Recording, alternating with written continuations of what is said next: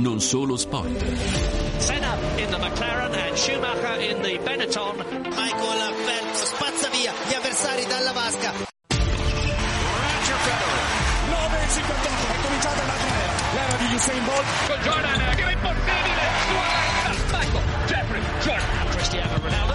Brilliant, magnificent from Lionel Messi. Non solo sport, il magazine sportivo per fare gioco di squadra.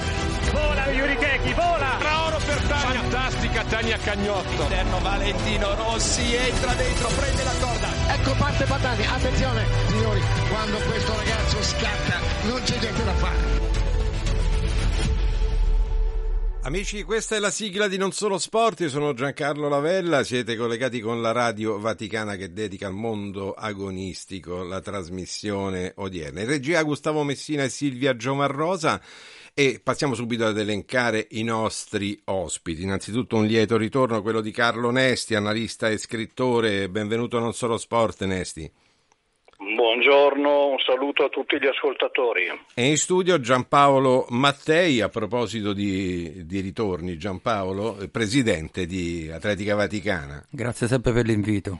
Ecco, colgo l'occasione della presenza di due realtà che voi rappresentate. Carlo Nesti, storico, narratore dello sport, delle grandi platee, di Olimpiadi, di campionati del mondo e quant'altro, e Giampaolo Mattei, rappresentante dello sport così amatoriale, vogliamo chiamarlo. Assolutamente, che, sì. Ecco, partirei da Carlo Nesti. Si sta creando una sorta di spaccatura, secondo voi, tra il calcio o lo sport in genere professionista, che sempre più condizionato forse più dalle regole dello spettacolo che dello sport in sé, e invece lo sport amatoriale che non guarda più al risultato agonistico, ma solo a quello che gira intorno, quindi iniziative e quant'altro. Carlo Nesti.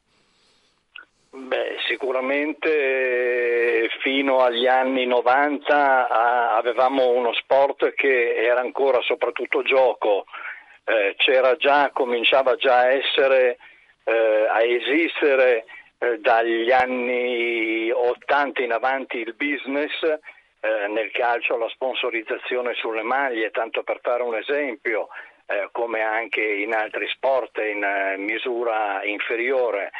Nel nuovo secolo è diventato molto più marcato questo aspetto, per cui il business devo dire che ha sovrastato in tanti casi il gioco, quindi purtroppo più che una spaccatura fra lo sport professionistico e quello amatoriale, che inevitabilmente c'è sempre stata, perché l'aspetto economico naturalmente è sempre stato patrimonio dello sport professionistico, come dice la parola stessa, più che altro c'è stata una involuzione dello sport professionistico in senso affaristico, certo, piuttosto che in senso giochistico.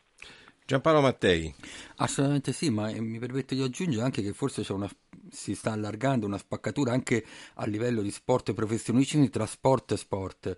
Mi permetto una cosa proprio che mi è accaduta poco prima di arrivare qui. Un carissimo amico mi dice che ha portato il figlio ieri a vedere sabato, a vedere la finale dei campionati europei di volley al Palaeur, figlio che sta in una scuola calcio, oggi bisogna dire qui scuola calcio, non squadra di calcio, perché sono più scuole, no, le volte, e quindi si paga per giocare, e ha visto questa partita bellissima, la finale, e ha detto sì, tutto bello, però questi se sbagliano se danno 5 lo stesso, se c'è una palla contesa riconoscono di aver, se è dentro o fuori, anche a scapito di un punteggio per la propria squadra, alla fine sorridono e ridono anche nella sconfitta, insomma c'è un clima bello, tifosi sullo stesso, le stesse, sì, gradinate, polacchi, italiani, sloveni e francesi, non succede nulla, ma questo non è sport, perché è abituato ai ritmi e alle cose, quindi forse la spaccatura è per esempio anche tra il volley e il calcio, e parliamo del volley europei. Nesti, io però non metterei così il calcio alla gogna, nel senso che il calcio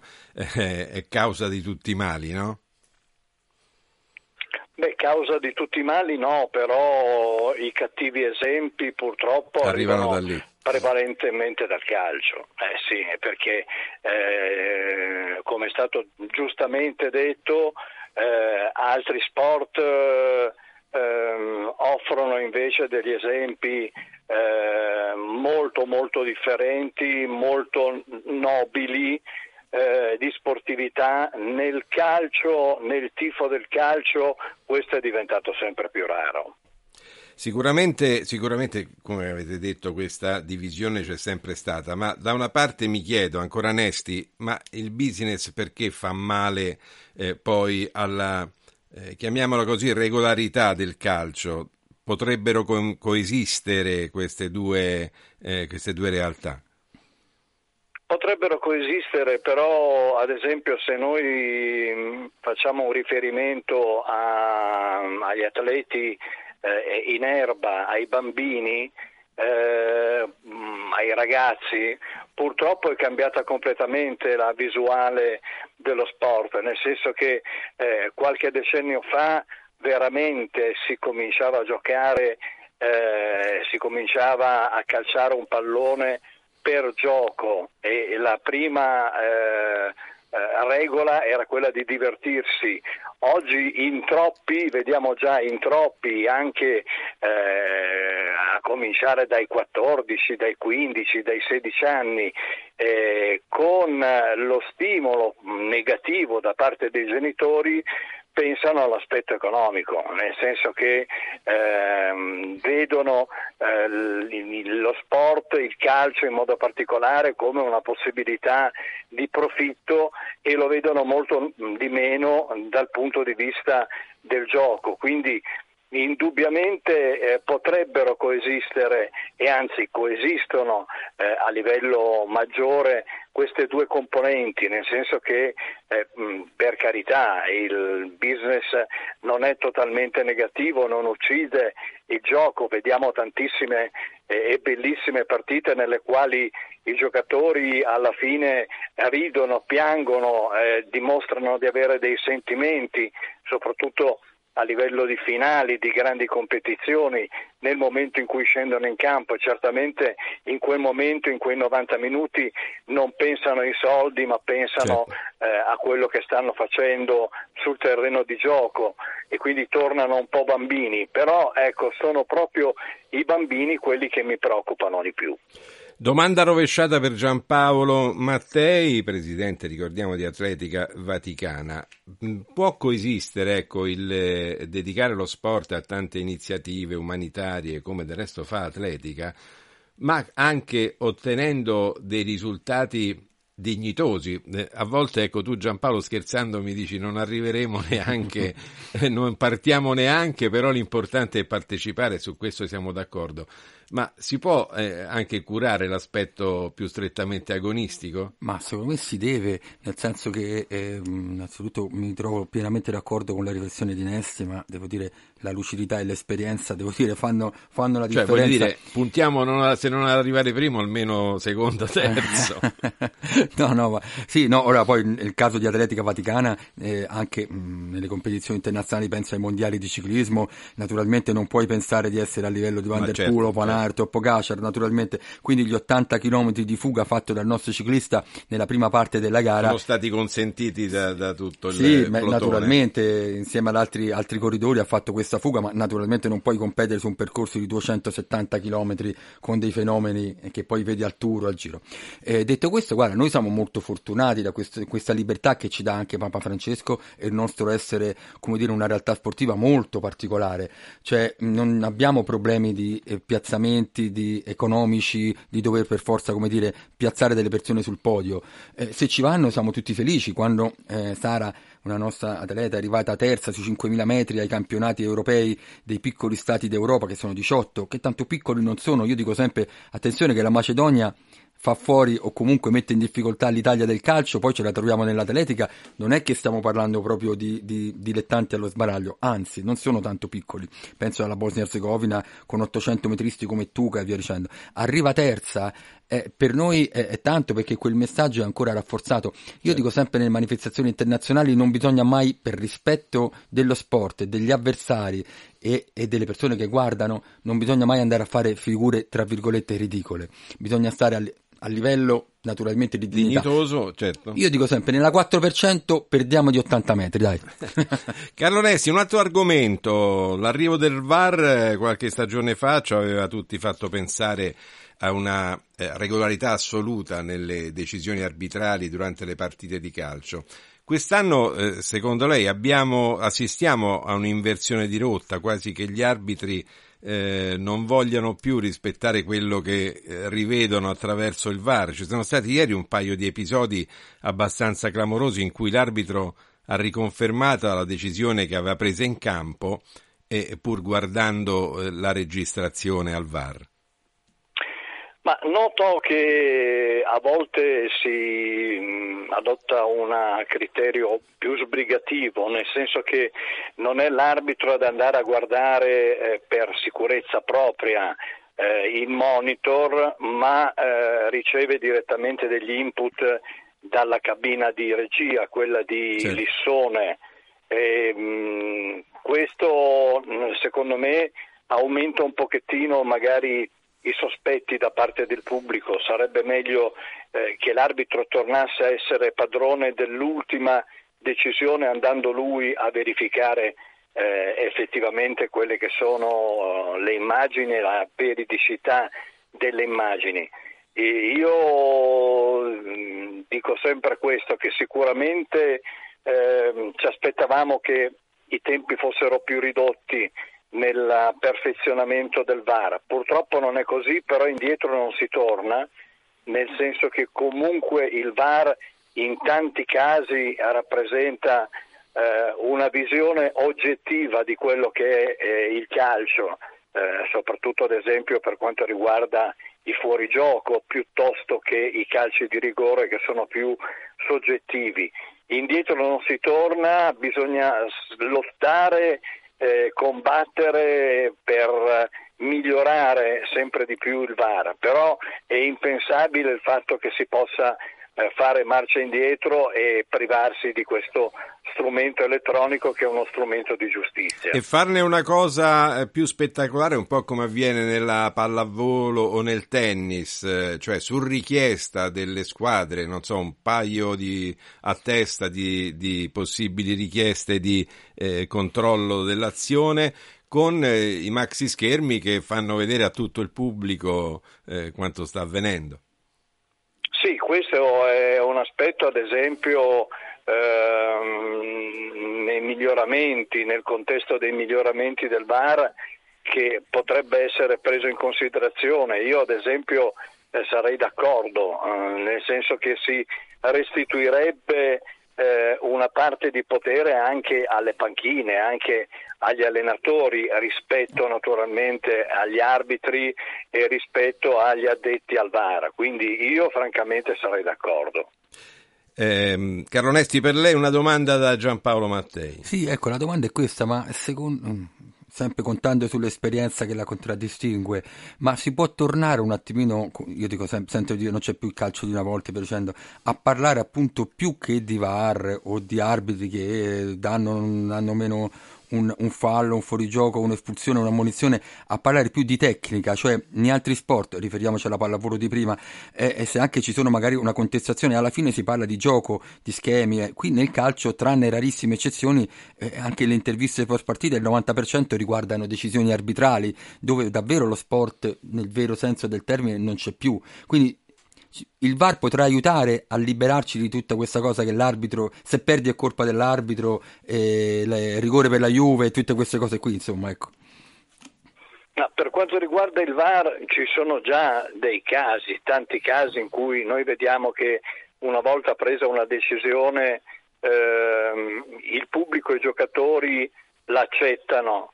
Nel senso che non protestano né da una parte né dall'altra, mentre invece ci sono dei casi che creano delle grandi polemiche, quindi dal punto di vista del VAR ci troviamo di fronte a casistiche che possiamo definire diverse. Per quanto riguarda l'altro aspetto, io sono molto pessimista, perché anche quando non c'era il VAR, la mentalità dei tifosi, la mentalità di noi giornalisti purtroppo era questa, cioè in Italia, e questo è un fatto proprio prettamente italiano rispetto a paesi come l'Inghilterra, come io direi in particolare gli inglesi, ma poi anche la Spagna, la Germania, la Francia, in particolare in Italia viene data una grandissima importanza all'errore arbitrale. E quindi è un fatto di tradizione, e quando siamo alle prese con la tradizione ci vogliono degli anni per poter cambiare, per cui devo dire che purtroppo da questo punto di vista sono un po' pessimista. Grazie Carlo Nesti per essere stato con noi a Non Solo Sport, grazie, e appuntamento ad un prossimo incontro telefonico. Grazie.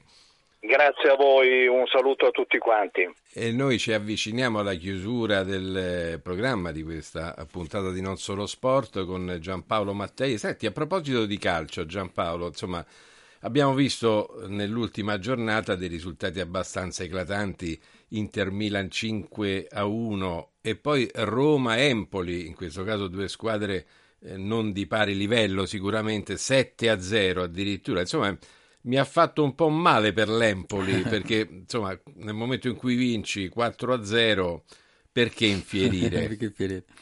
Sì, assolutamente sì. Tra l'altro ce lo dicevamo subito prima della trasmissione, io non sono un appassionato di calcio, ma conosco un ragazzo che ha fatto tutto il percorso nella primavera dell'Empoli, è stato anche convocato nella nazionale Under 20 ai campionati del mondo, e adesso è stato ceduto in prestito per questo campionato a Lecco, che è in Serie B, e mi raccontava di questa realtà di Empoli come di una realtà di famiglia quasi, no? Questo gruppo di ragazzini, Baldanzi, Fazzini, lui, che crescono da quando avevano 8-9 anni insieme, arrivano quindi alle varie categorie fino alla primavera, poi alla Serie A e alla nazionale. Quindi dal vivaio alla massima serie. È interessante questo, anche che vivono insieme, che c'è questo rapporto, diciamo, e mi raccontava di questo rapporto con il magazziniere, cioè una famiglia, e non so se questo può accadere più che altro nelle squadre di provincia. Io ripeto, non voglio fare l'esperto, perché Carlo Nesti è l'esperto, però è interessante questo,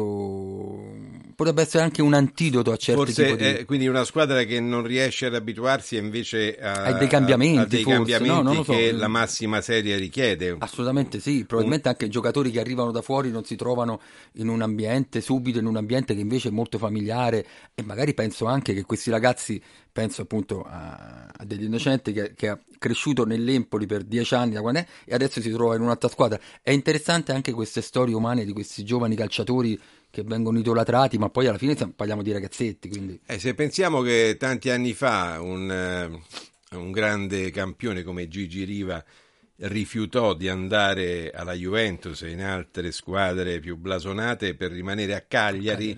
Dove in fondo vinse solo uno scudetto, perché? Per prediligere quella che era, insomma, la familiarità della compagine sarda. E chissà questa che potrebbe essere la risposta a quello che diciamo prima con Nesti, cioè a un recupero di alcuni valori che oggettivamente adesso, se non sono del tutto persi, siamo sulla buona strada. Quindi il pessimismo di Nesti è stato significativo.